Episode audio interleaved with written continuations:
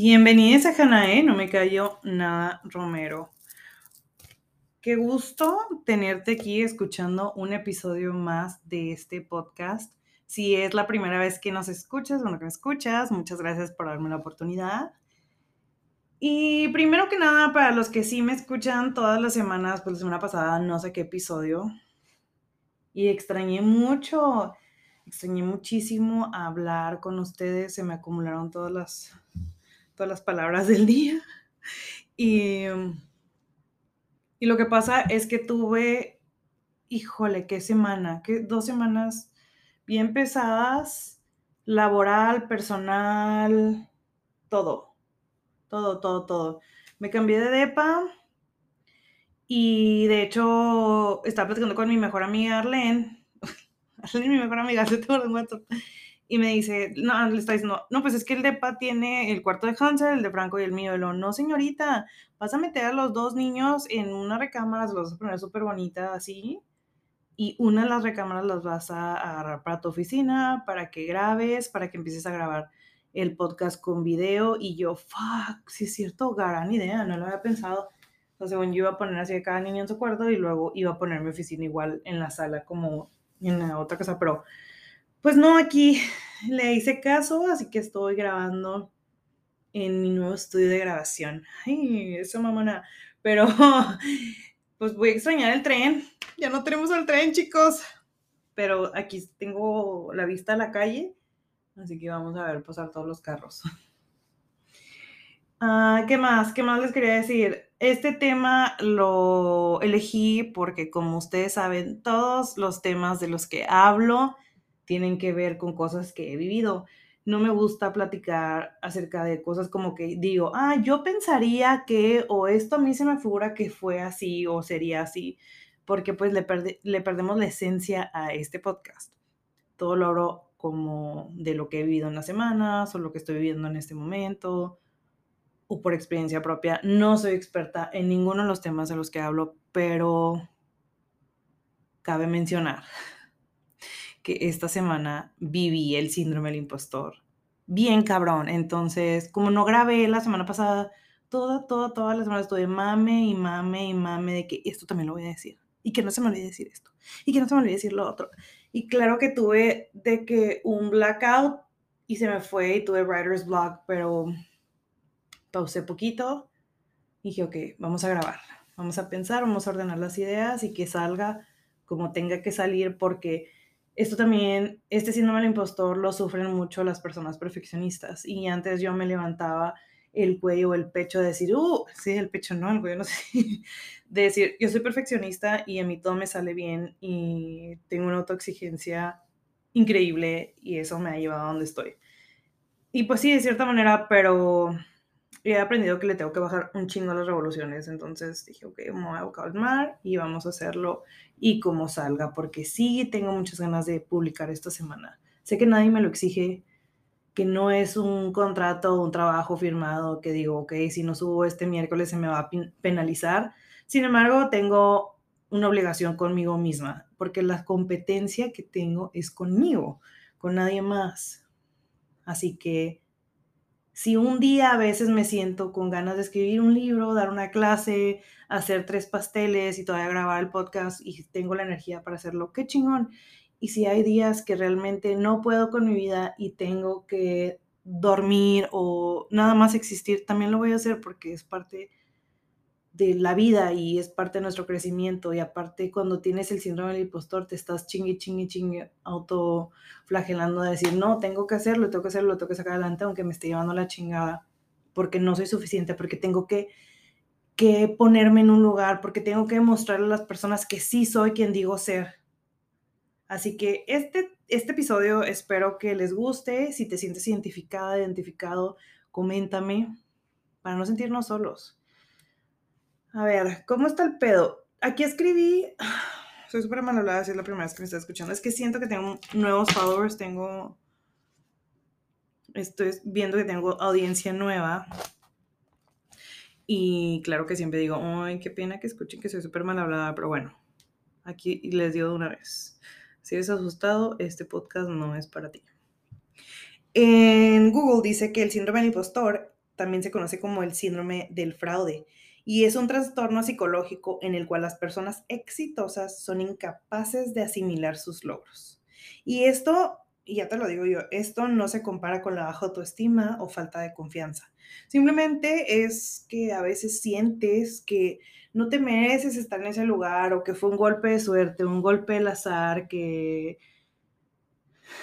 que eres un fraude, que eres un impostor, que le estás robando el lugar a alguien más, que siempre hay alguien más capacitado que tú y te carcome el cerebro, te da, se siente, se siente horrible.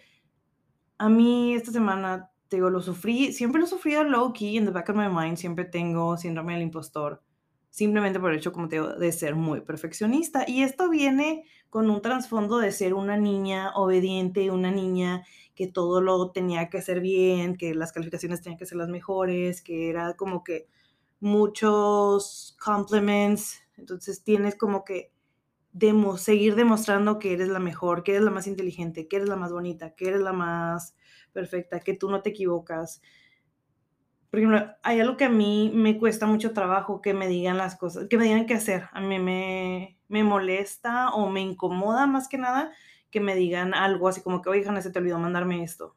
O como, por ejemplo, en el correo, en el trabajo que te mandan un correo de que no me anexaste esto. Y te ay, güey, chingado, ¿por qué me equivoqué? Güey, soy un puto ser humano. O sea, obviamente me voy a equivocar, no soy un robot. Y esto del síndrome del impostor, que va a ser un shot ya sea de café si estás escuchando en la mañana o ya de, de lo que estés tomando, si es más tarde, porque voy a decir síndrome del impostor un millón de veces. Esto del síndrome del impostor te hace sentir eso, te hace sentir que, que no estás dando el ancho nunca, como que tienes que exigirte más, tienes que exigirte más.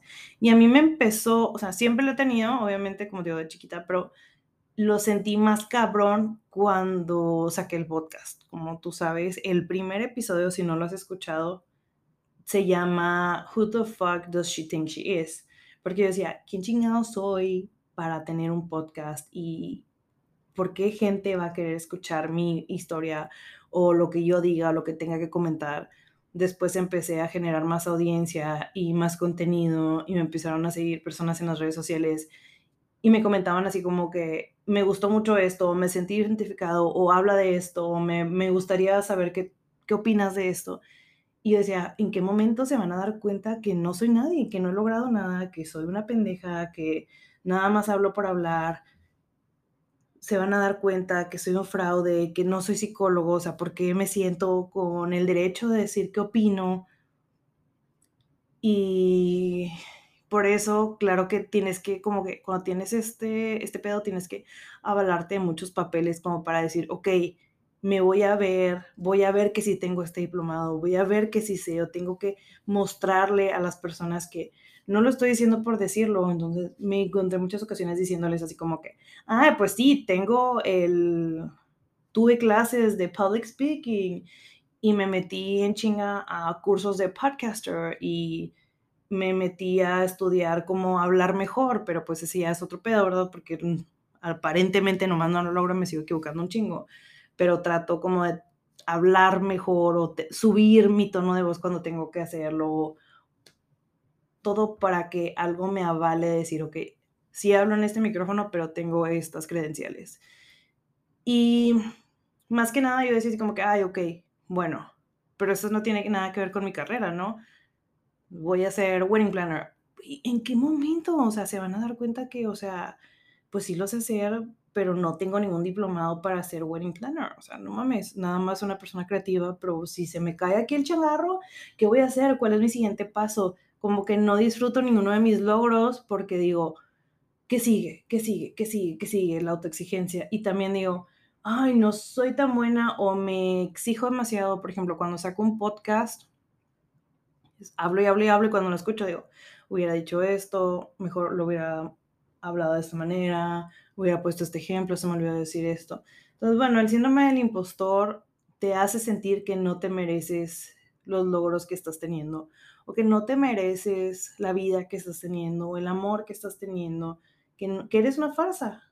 Entonces estuve investigando sobre esto porque es más fácil asimilarlo si lo pones en palabras o si lo hablas, porque si no te lo callas, porque cuesta mucho trabajo aceptar que estás viviendo algo así.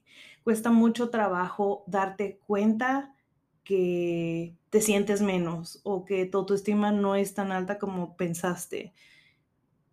Me puse a investigar porque viví algo esta semana más o menos así. Así que dije, voy a hablar de esto en el episodio para ver, no sentirme sola. Muchas de las mujeres, y esta es un síndrome que fue diagnosticado por unas mujeres doctoras. No digo que los hombres y los manes no sufren esto, claro que sí, pero más que nada las mujeres lo vivimos. Michelle Obama, Taylor Swift, mujeres muy, muy empoderadas se han sentido con el síndrome del impostor, de que en qué momento se van a dar cuenta que soy una farsa, que no sé tanto como la gente me está viendo, me están poniendo en un pedestal que no me merezco. Y lo viví porque en la semana, si me sigues en mis redes sociales, tuvimos una, un evento en el cual era hacer 450, 500, hicimos en total tartaletas, creamos una tartaleta, y te voy a decir lo que era porque mucha gente nos preguntó, era una tartaleta, hicimos la masa con nuez caramelizada, tenía una base de chocolate blanco, también le pusimos una mermelada de pera, pero esa pera la cocinamos en un té de tuna con jamaica y después la rostizamos en el horno para que agarrara azúcar natural de la pera, que la pera orgánica la cortaron de árboles, así que nos la donaron. Y, y luego tenía también un cheesecake, un queso crema, un pie de queso crema con mascarpone y merengue italiano. Que el merengue italiano es un pedo hacer y va tostado con hojitas de oro blanco comestible. Entonces era así como muy nice y así. Y claro que el equipo con el que trabajo somos puras mujeres. Claro, hay, hay algunos hombres, pero el equipo creativo para este postre eran dos chefs, chef Flor, que ella es parte de mi familia, es la hermana de Yair, que está casada con mi hermana, entonces es como que, ah, Flor es familia. Y chef Megan, que es la pastry chef, ella es súper gringa, no habla una palabra en español. Mi jefa, Yvonne, no sé si puedo estar diciendo nombres, pero creo que no se agüiten.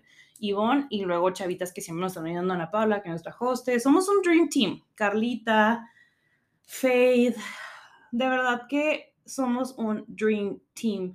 Somos muchas mujeres, nos empoderamos, nos queremos mucho, sí, no te voy a decir que de vez en cuando obviamente salimos de pleito por X cosa, de que pues somos muchas mujeres que opinamos diferente y pensamos diferente y, y todo, ¿no? Lo normal.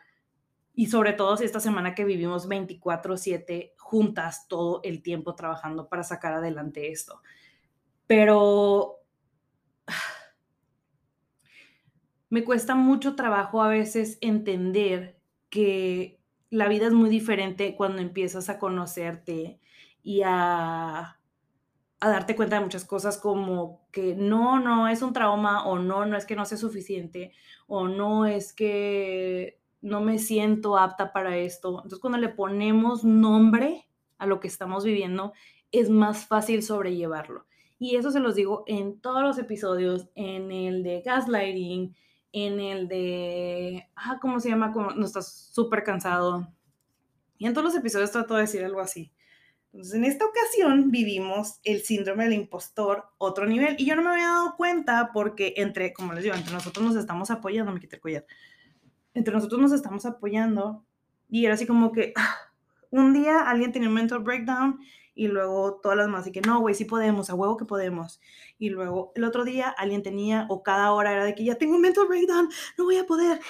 O sea, a mí me da ansiedad y me dan ganas de vomitar. O sea, inmediatamente cuando me da miedo, me da ansiedad, me asusto, a mí me dan ganas de vomitar. No siempre vomito, pero si me da el...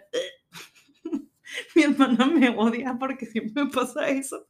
Y, y en esta ocasión, te lo juro que por primera vez me quedé sin aire. O sea, de la nada estaba haciendo, sí, estaba haciendo el Italian Marine Y estaba parada y empecé a pensar en que, ¿qué si no la armo? Se van a dar cuenta que no soy suficiente, se van a dar cuenta que simplemente era una housewife toda mi vida. No era competencia, pero sí era competencia porque eran muchos chefs y había celebrity chefs en los que trajeron de otro lugar, entonces todo el mundo los estaba súper mamando. Y luego para esto, antes de decirte antes lo que me pasó, para esto estuvimos teniendo entrevistas de revistas, entrevistas con cámaras, y un chingo de cosas, ¿no?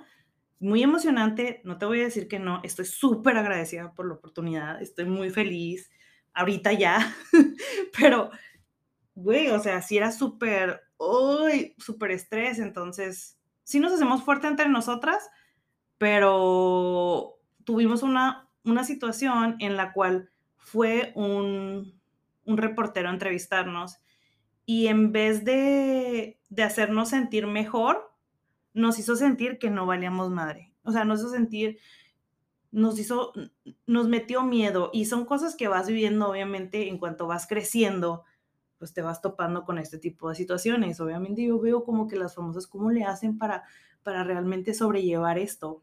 nos hizo sentir miedo, nos dijo así como que, como que atrevidas de entrar a este, esta cena teniendo a estos chefs, no los hace sentir menos, no los hace sentir inseguras, mm, así. No me acuerdo realmente qué le dijo, qué nos estaba diciendo, porque yo lo veía de lejos y luego yo le hacía así como que a mi jefa, así como que ya no le contestes nada, o sea, no, esto no me está dando buena espina, se me hace que vienen de espías, se me hace que vienen de a chingar, nos vienen a bajar la autoestima, y no, en efectivo, e, efectivamente es lo que hizo. Yo ese día literal salí del trabajo y me vi a mi mejor amigo, salí llorando, o sea, literal, me solté llorando y le dije, ¿sabes qué?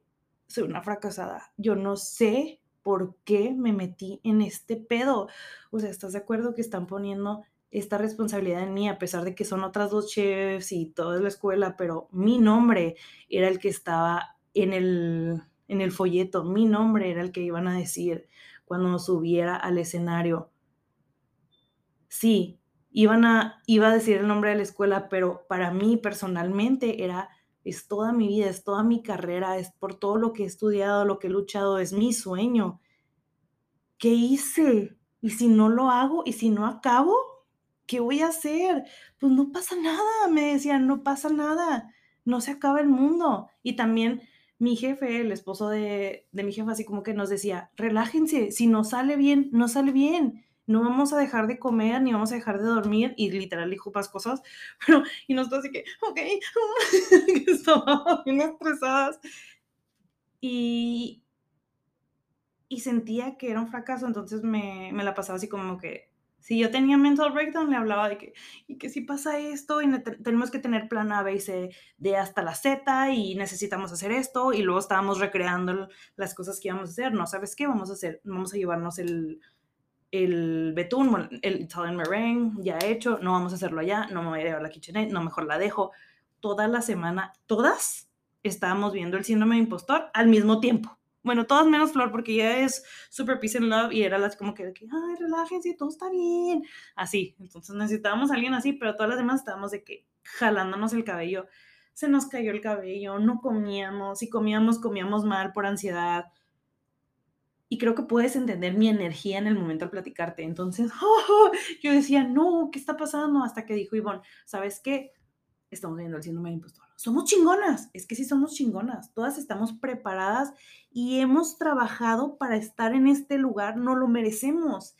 Solamente que éramos las únicas mujeres. Éramos las únicas mujeres en una industria de hombres en donde los hombres de cierta clase social, de cierta raza, de cierta estatus socioeconómico, pues siempre se les impulsó a decir, siempre se les dijo, tú vas a ser triunfador, tú puedes, tienes que salir adelante, tienes que ser chingón. Y a las mujeres como que sí sé chingón, pero no más que el güey. Sí sale adelante, pero cuida a tus hijos. Entonces nosotros siempre estamos como que peleando para estar en un lugar en el que nos merecemos porque a veces estamos muchísimo más preparadas que ellos pero siempre tenemos ese glass ceiling que lo hemos hablado en otros episodios. En el episodio que tuve con mi amiga Diana.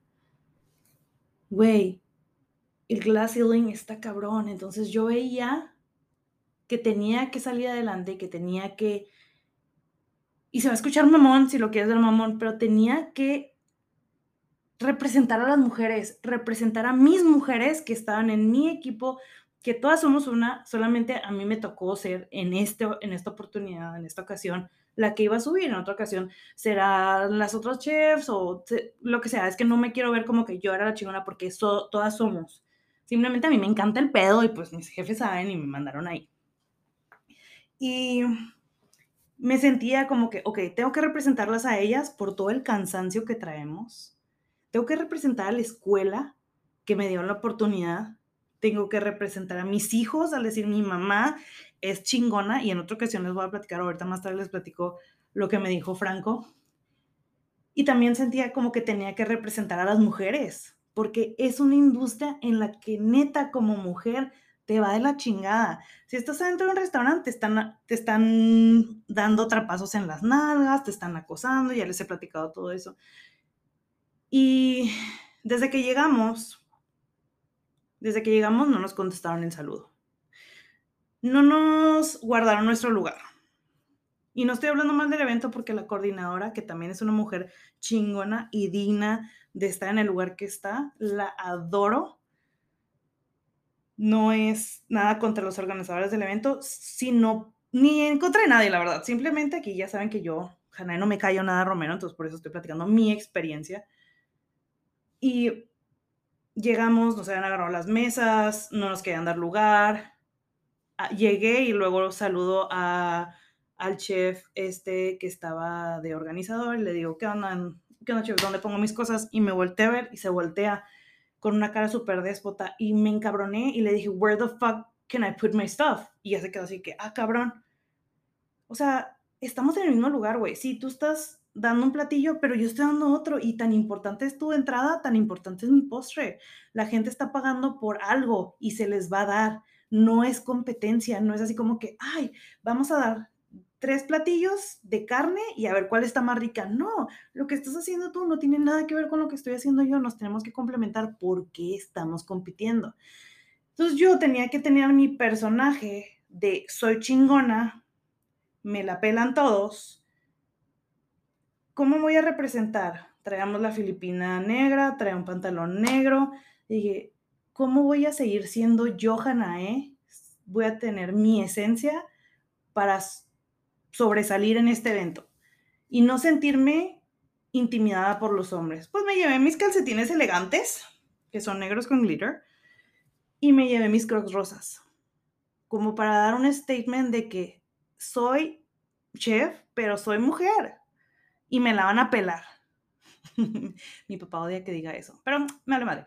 Entonces, estuvo muy padre, nos subimos a un jet privado y estuvo muy, muy padre todo eso. De hecho, cuando estábamos en, un lugar en donde ya nos habían reunido a todos, una chavita de ahí me reconoció y me dijo, ay, tú eres la del podcast. Y lo yo, ay, sí. Y a mí siempre me da vergüenza que me reconozcan porque digo, uy, ¿cuál escucho? ¿Sabes cómo? Y yo, ay, sí, hola. Y luego ella les dice, ay, ella es famosa, ¿eh? Ella es famosa. Y ellos así como que, ah, cabrón, ya como que me vieron. Y yo así que, no, ni me veas, pendejo, ni me veas.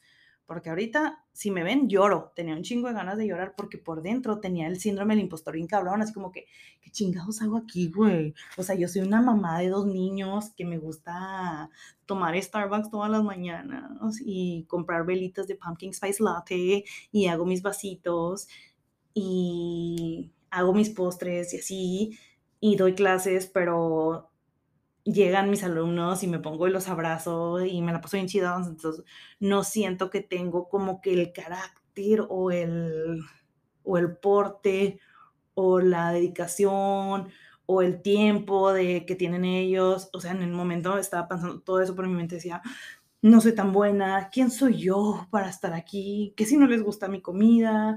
¿Qué si no, qué si no sale bien? ¿Qué si se derrite el betún? Me, se van a dar cuenta que soy una farsa y me empecé a sentir muy mal. Me quedé sin aire. Me quedé sin aire. No podía respirar literal, o sea, en el momento le hacía, o sea, no me venía el aire. sentía como que en ese momento necesitaba una bolsa de esas de cartón para les digo, ¿sabes cómo? O sea, como le hacen literal la ranita René para respirar. Que lo necesito. Me está llevando la chingada. Pero por afuera tú me veías así, con mi cara de mamona, de que ni me voltees a ver, culero. Mm, o sea, y solo esto porque he practicado un chingo el personaje aquí, que como todos saben, yo quise súper hablo de todo y soy transparente y me ventilo bien cabrón, pero no dejo de tener un personaje. No toda mi vida la cuento, tengo partes de mi vida privada, muy privada, una parte de, cómo soy, no la conoce nadie, absolutamente nadie. Entonces, en ese momento saqué el pinche personaje y yo creo que me salió muy bien porque todos ya me veían con cara de, ay, güey, esta morra qué. Entonces, subimos al escenario, hacemos el brindis, nos presentan y la chingada, y yo así como que veo a mis compas, o mis compas que es el senador, y a mis jefes, y así de que, ay, ¿qué onda? Así me vale madre, yo no me voy a sentir intimidada, me bajo de ahí como si nada. Dice mi mamá que cuando vio los videos, sí, hija, te bajaste como si nada, y yo pues me estaba llevando la chingada, morra. Quería llorar, quería mi mamá. y, y lloré muchísimo toda la semana. Y me llenó de orgullo que cuando yo me estaba bajando del escenario, y era cuando todos podían pues acercarse a tomarse fotos con los chefs así, las mujeres me hacían como reverencia, y yo decía que, no, güey, no hagas eso, somos iguales, o sea, no, no, no, para nada, pero yo así como que, qué chingón que estás aquí, qué chingón que seas la única mujer, le dije, todas somos, las, las del postre somos todas mujeres, y a huevo lo vamos a hacer, entonces ya estuvimos trabajando ahí. La verdad es que, como te digo, te repito, somos un team bien chingón. Y pues lo sacamos, ¿no? Lo sacamos adelante y que venga más.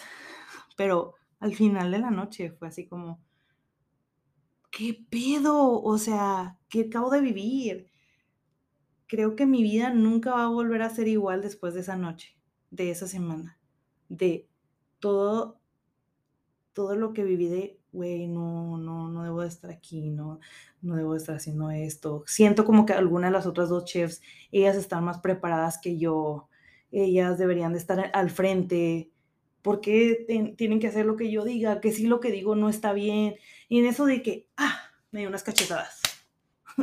y dije, no, a ver, güey, o sea, te tienes que estar así como que reafirmando. Y las personas que vivimos este síndrome del impostor, nos tenemos, necesitamos las reafirmaciones necesitamos reafirmar de que, a ver, repasaba mi vida, ok, güey, no, pues sí nací para esto, pues sí lo hago desde los cinco años, pues sí estudié esto, ya tengo mucha experiencia planeando bodas, haciendo postres, haciendo candy bars, haciendo, trabajando en restaurantes, trabajé acá, trabajé acá, hice esto, he salido de muchos pedos, ¿por qué no voy a, por qué no lo voy a lograr? O sea, huevo lo tengo que lograr. Y cuando alguien de las otras entraba en crisis, le decía, no te preocupes, yo nací para esto, yo tengo que salir, yo lo voy a sacar. Y por dentro decía, ¿y qué si no? Entonces la mente se vuelve loca con el síndrome del impostor. Y es que esto pasa, esto te pasa cuando eres una persona exitosa. Y no te voy a decir que no lo soy. Soy una persona muy exitosa. Mi vida laboral siempre ha sido me pegué. Siempre me ha ido muy bien porque siempre he sido una matada. soy workaholic y le echo muchas ganas a todo. Entonces, tenemos una muy mala información de que toda la vida cuando decimos, es que yo soy muy buena en esto, o es que yo soy bonita, o es que yo soy inteligente, y es que yo cocino muy rico, la gente te dice, modestia aparte, y te quedas de que, ay, güey, sí es cierto, es de mala educación estar hablando bien de mí. Es de mala educación aceptar cumplidos, es de mala educación el sentirme bien. Entonces, cuando tú haces las cosas bien y la gente te dice, bravo, dices, no, pero a la otra lo voy a hacer mejor. O, ay, qué bonita te ves, sí, pero es que esta blusa casi no me gustó. ¿Cómo se me vio? Ay, pero qué chingón que lograste esto, sí, pero tengo que lograr otra cosa. A ver si me va a acabar la grabación, déjenme y tenemos esto súper arraigado al decir, no, no voy a aceptar que soy o no me voy a dar cumplidos o no me voy a sentir suficiente. Pero si fuera otra persona, si fuera mi mejor amiga, si fuera mi hermana, si fuera hasta una morra en la tele, diría, híjole, qué chingón, qué chingón, me da mucho gusto y la admiro mucho y la aplaudo todo, pero como es a mí, digo, no, no, no, no, no, no, no, no soy tanto, no creas esto, no creas en mí, no creo en mí, simplemente porque estamos muy acostumbrados a no, no, no presumirnos, no querernos, no, no alentarnos. Y no está bien. Ya saben que a mí me encanta decir lo que está bien, lo que está mal, pero para mí no está bien. Está bien aceptar que eres chingona, está bien aceptar que eres chingona, está bien aceptar que, que eres buena onda, que, que, puedes decir cosas lindas para ti, porque ¿qué si no tienes una persona que te lo diga? Entonces, ¿no es válido? No, uno puede ver, te puedes dar cuenta, te puedes dar cuenta cuando realmente la armas o no. Y la neta, yo andaba un poquito con, con el autoestima y la vibración muy baja, porque en esa pinche semana me estaba mudando, estaba sacando el evento adelante, sigo teniendo dos hijos, sigo teniendo, bueno, un perro, sigo teniendo que hacer todo lo demás, deudas, problemas, problemas personales, amorosos, lo que quieras, son un chingo de cosas. Y me he hecho más pedos de los que debería, o sea, en esa misma semana también acepté un pastel que era de cinco pisos y luego un evento de un cumpleaños que era un pastel, unas donas, unos vasos, y luego un, así, de cosas de mi negocio. Porque también el síndrome del impostor te hace sobresaturarte de cosas como para tú sentirte que, que si eres chingona. ¿Sabes cómo? Como que, ay, no, no, huevo puedo. Y no la, no la armé, en uno de los pedidos no la armé, no alcancé a terminar. Por más que intenté. Lo intenté, lo intenté, lo intenté. Y empecé en el otro DEPA y luego lo terminé aquí y luego no podía conectar mis máquinas, me fui a trabajar en el piso del depa de mi mamá, no quería la pinche máquina, no quería bajarse el programa, no batallé un chingo porque aquí no tenía internet, ya no tenía luz, así. Entonces, no lo logré, no lo logré y le hablé a la chava y le dije, discúlpame, pero no terminé, no terminé las decoraciones. Que las decoraciones, neta, no es por ser mamona, pero era ya lo mínimo entonces también me agüita el hecho que me han hablado para las decoraciones y si se supone que lo chida es la comida, ¿no? Así que le tuve que regresar la mitad del dinero, ni siquiera equivalente a lo que era, pero como que para yo no meterme en más pedos, de no quedarle mal, que no me quemaran, para... Sí, pues para quitarme de pedo, de que pues si quieres regresar la mitad del dinero, y me dijo que sí, le regresé la mitad del dinero, la neta, perdí, le perdí, porque le entregué todo menos las decoraciones. Y eso me bajó muchísimo mi, no mi autoestima, pero mi, mi mood, yo soy chingona y todas las puedo. Y todas las puedo, madre madre, yo no descanso, pero lo saco y me di cuenta que, que también tengo que bajarle poquito. Tuve que regresar un chingo de dinero de mi negocio para poder sacar eso. Entonces digo, saludos a la policía, ¿qué va pasando? tenemos que darnos cuenta también hasta dónde podemos. O sea, también no es como que no te estoy diciendo, sí, acepta que eres chingona y eso, pero también todos tenemos un límite. No sé si tenga que ver, pero dije, lo, va, lo voy a mencionar. Y muchas veces esto te pasa del síndrome del impostor porque no estás conviviendo con personas que lo están logrando. También para mí cuando saqué el podcast era así como que me sentía impostora porque ninguna de las personas con las que yo convivo han hecho algo así antes. Entonces decía así como que, ay, güey, o sea, ¿qué van a decir? Y todo eso. Y sientes eso, sientes el síndrome y también esto que me está pasando. Ninguna de las personas con las que vivo, ninguna de las personas con las que, con las que vivo, con las convivo, pasan algo así. Entonces te estás cambiando de, del lugar, de, de destino, de metas y sientes como que no te sientes merecedor de eso. Y también viene mucho de cuando vas creciendo y te dan muchos comentarios pasivo-agresivos y que ahorita ya empiezas más o menos como que a identificarlos. Ay, entonces, bueno, pues es un tema bien, bien, bien extenso, la neta, no lo quiero hacer tan largo, Solo quería hablar de mi experiencia, cómo viví el síndrome del impostor y cómo se quita, Pues sí, ya, ya te desahogaste, ya lo sé de, de terapia aquí con ustedes, pues sobre todo terapia, ¿no? Terapia muy importante. Hablarlo, no callártelo, darte cuenta que lo estás viviendo y darte cuenta que, ok, estoy teniendo síndrome del impostor, pero, y yo lo que hago es repasar, ok, ¿por qué siento que valgo madre cocinando? Sí, tengo todas estas credenciales, te digo lo que necesitas, tengo toda, toda esta experiencia, puedo hacer todo esto, he logrado todo esto y estar pues cada 10 segundos cambiando tu chip. ¿Sabes qué? Sí puedo. ¿Sabes qué? Yo sé que sí puedo. Y conocer nuestros límites, ¿no? También. Y lamentablemente, pues el síndrome del impostor nunca desaparece. Sobre todo si vas teniendo éxitos nuevos y te vas poniendo metas más difíciles. Nunca desaparece por completo pero sí puedes mantener como el control o mantenerlo un poquito más bajo atacándolo con tus propias armas. Como te digo, el primer paso es reconocerlo, muy importante. Y si quieres ponerle freno a callar esos miedos, identifícalo, identifícalo y piensa positivo. Y ya sé que a mí me caga el positivismo falso, pero la neta no hay otra respuesta. Las palabras tienen mucho más poder que el que tú imaginas. Si nos estamos diciendo, no valgo, no puedo, tu mente y tu cuerpo van a acabar creyéndoselo.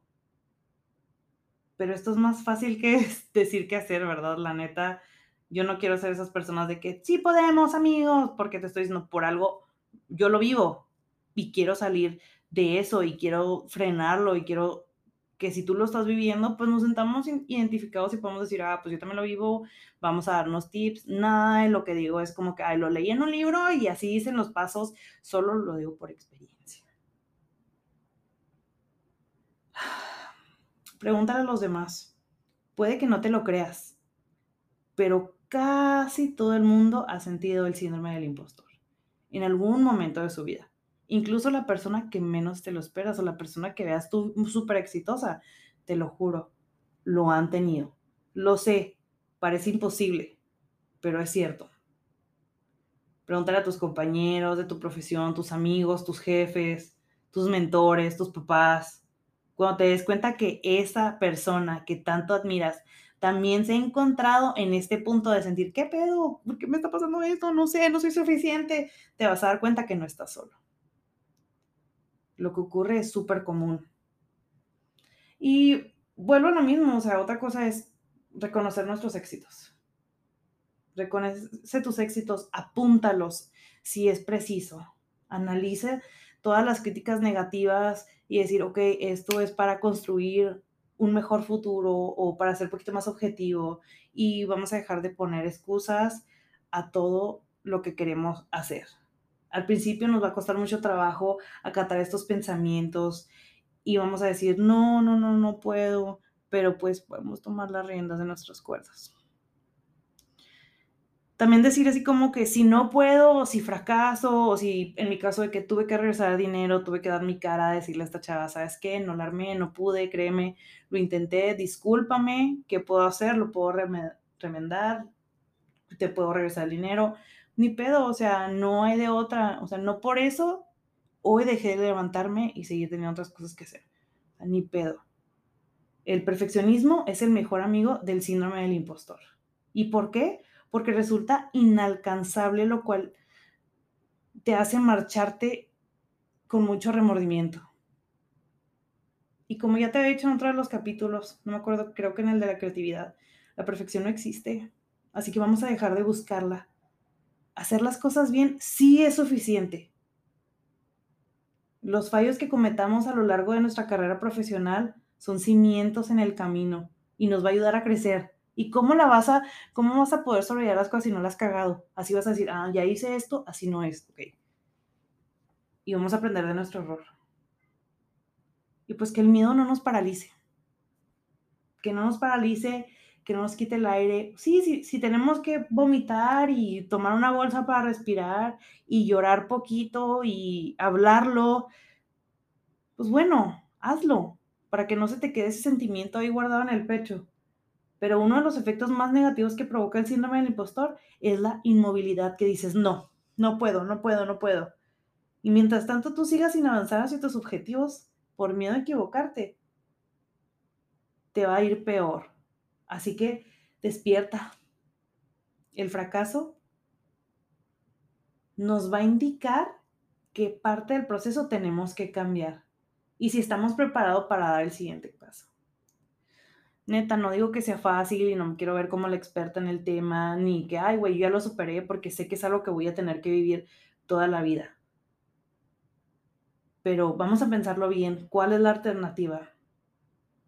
¿Prefiero quedarme así toda la vida? ¿Eso es lo que quiero? Para nada. Y cuidado con quién nos comparamos, porque a veces nos comparamos y son un arma de doble filo. Si te fijas en alguien con menos experiencia, todo así más expande, ¿no? Y gana seguridad de ti mismo. Pero al compararte con gente mayor éxito, lo más seguro es que tu síndrome de impostor vuelva a las andadas, con más fuerza que nunca. Entonces olvídate de eso. Esforcémonos por ser la mejor versión de nosotros mismos, sin exigirnos tanto. Y pues vamos a ponernos metas, pero metas medibles. A veces decimos, ay, yo no te puedo decir, mañana me voy a hacer más famosa que Martha Stewart. Lo quiero hacer, pero tiene, tiene un proceso. Y sé que mi meta ahorita era ser la mejor en eso, en ese evento, que lo logramos. La gente nos decía, fue lo que más valió la pena del evento. Hasta la fecha me siguen llegando mensajes de eso. Fue lo que más valió la pena. Mi meta. Ok, ¿qué sigue? Otra meta que sí puedo hacer. Ok, tenemos otra cosa, son 350, vámonos. Y la neta, algo que a mí me cuesta muchísimo trabajo, muchísimo trabajo, lo que más me cuesta en la vida, yo creo, es pedir ayuda. Pide ayuda si no puedes. Así de fácil, así de peladas cuando sientas que no puedas con el síndrome de impostor, que el miedo se está apoderando de tus músculos mentales, busca apoyo. Háblalo, no te calles nada. Háblalo con tus compañeros de profesión para comparar, aprender estrategias nuevas. Encuentra un mentor que te enseñe lo que te hace falta, que te recuerde de todas las cosas para lo que tú eres bueno. Comenta esta situación con tu pareja, con tu familia. Y esto te va a hacer sentir pues mejor, entendido, acompañado en este proceso. Y claro que no está más decir esta frase white sican, pero la verdad es que vale la pena. Hay que ayudarnos con ayuda psicológica. Sí funciona porque te ayudan a acomodar las ideas. Y pues, nada. Muchas gracias por escucharme hasta aquí. De verdad espero que si tú estás viviendo este síndrome del impostor, este episodio te ayude no nada más con estos puntos de ayuda que creo que nos ayudan a todos, sino a que no te sientas solo. A que si en un momento dices, me está dando esto, no soy el único. Que en muchas ocasiones yo sentí así como que nada más a mí me están pasando estas cosas, nada más a mí me está llevando la chingada, nada más a mí me... Y no, la neta no cada quien tiene su proceso y cada quien tiene su vida y cada quien tiene sus experiencias y sus lecciones, pero son muy similares. Y sí va a haber una persona que te diga, te entiendo, yo también lo estoy viviendo. Y así nos podemos ayudar entre todos. Que tengas muy bonito día. Te mando un gran abrazo. Cuéntame qué te resonó. Y gracias por escucharme. Que tenga un momento de bye. Creo que había hecho eso ahora. Sorry. Bueno, bye.